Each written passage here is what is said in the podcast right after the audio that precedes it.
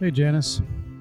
You know, when I'm out in the community and people ask what church I'm at, I tell them it's uh, Southminster Presbyterian Church in Centerville at the corner of uh, Far Hills Avenue and Alex Bell, uh, right here by the juncture of Highway 675. And they often say, Oh, that's the church with uh, the stained glass window, right? Uh, that's right, I say. And in the moment, I try to refrain from telling them it's actually a faceted glass window, not a stained glass window.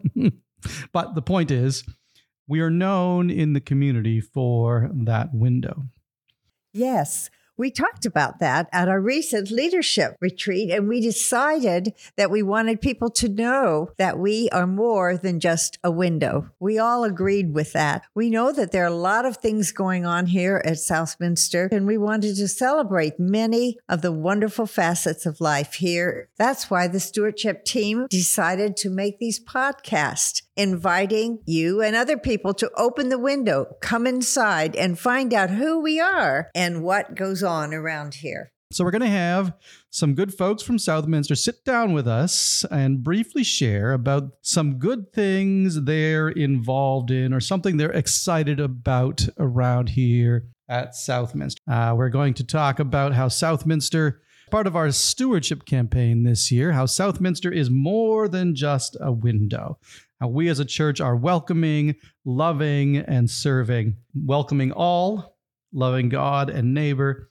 and serving our community. So stay uh, right here. Find on our podcast all the good stories and celebrations of the facets that make up Southminster Presbyterian Church.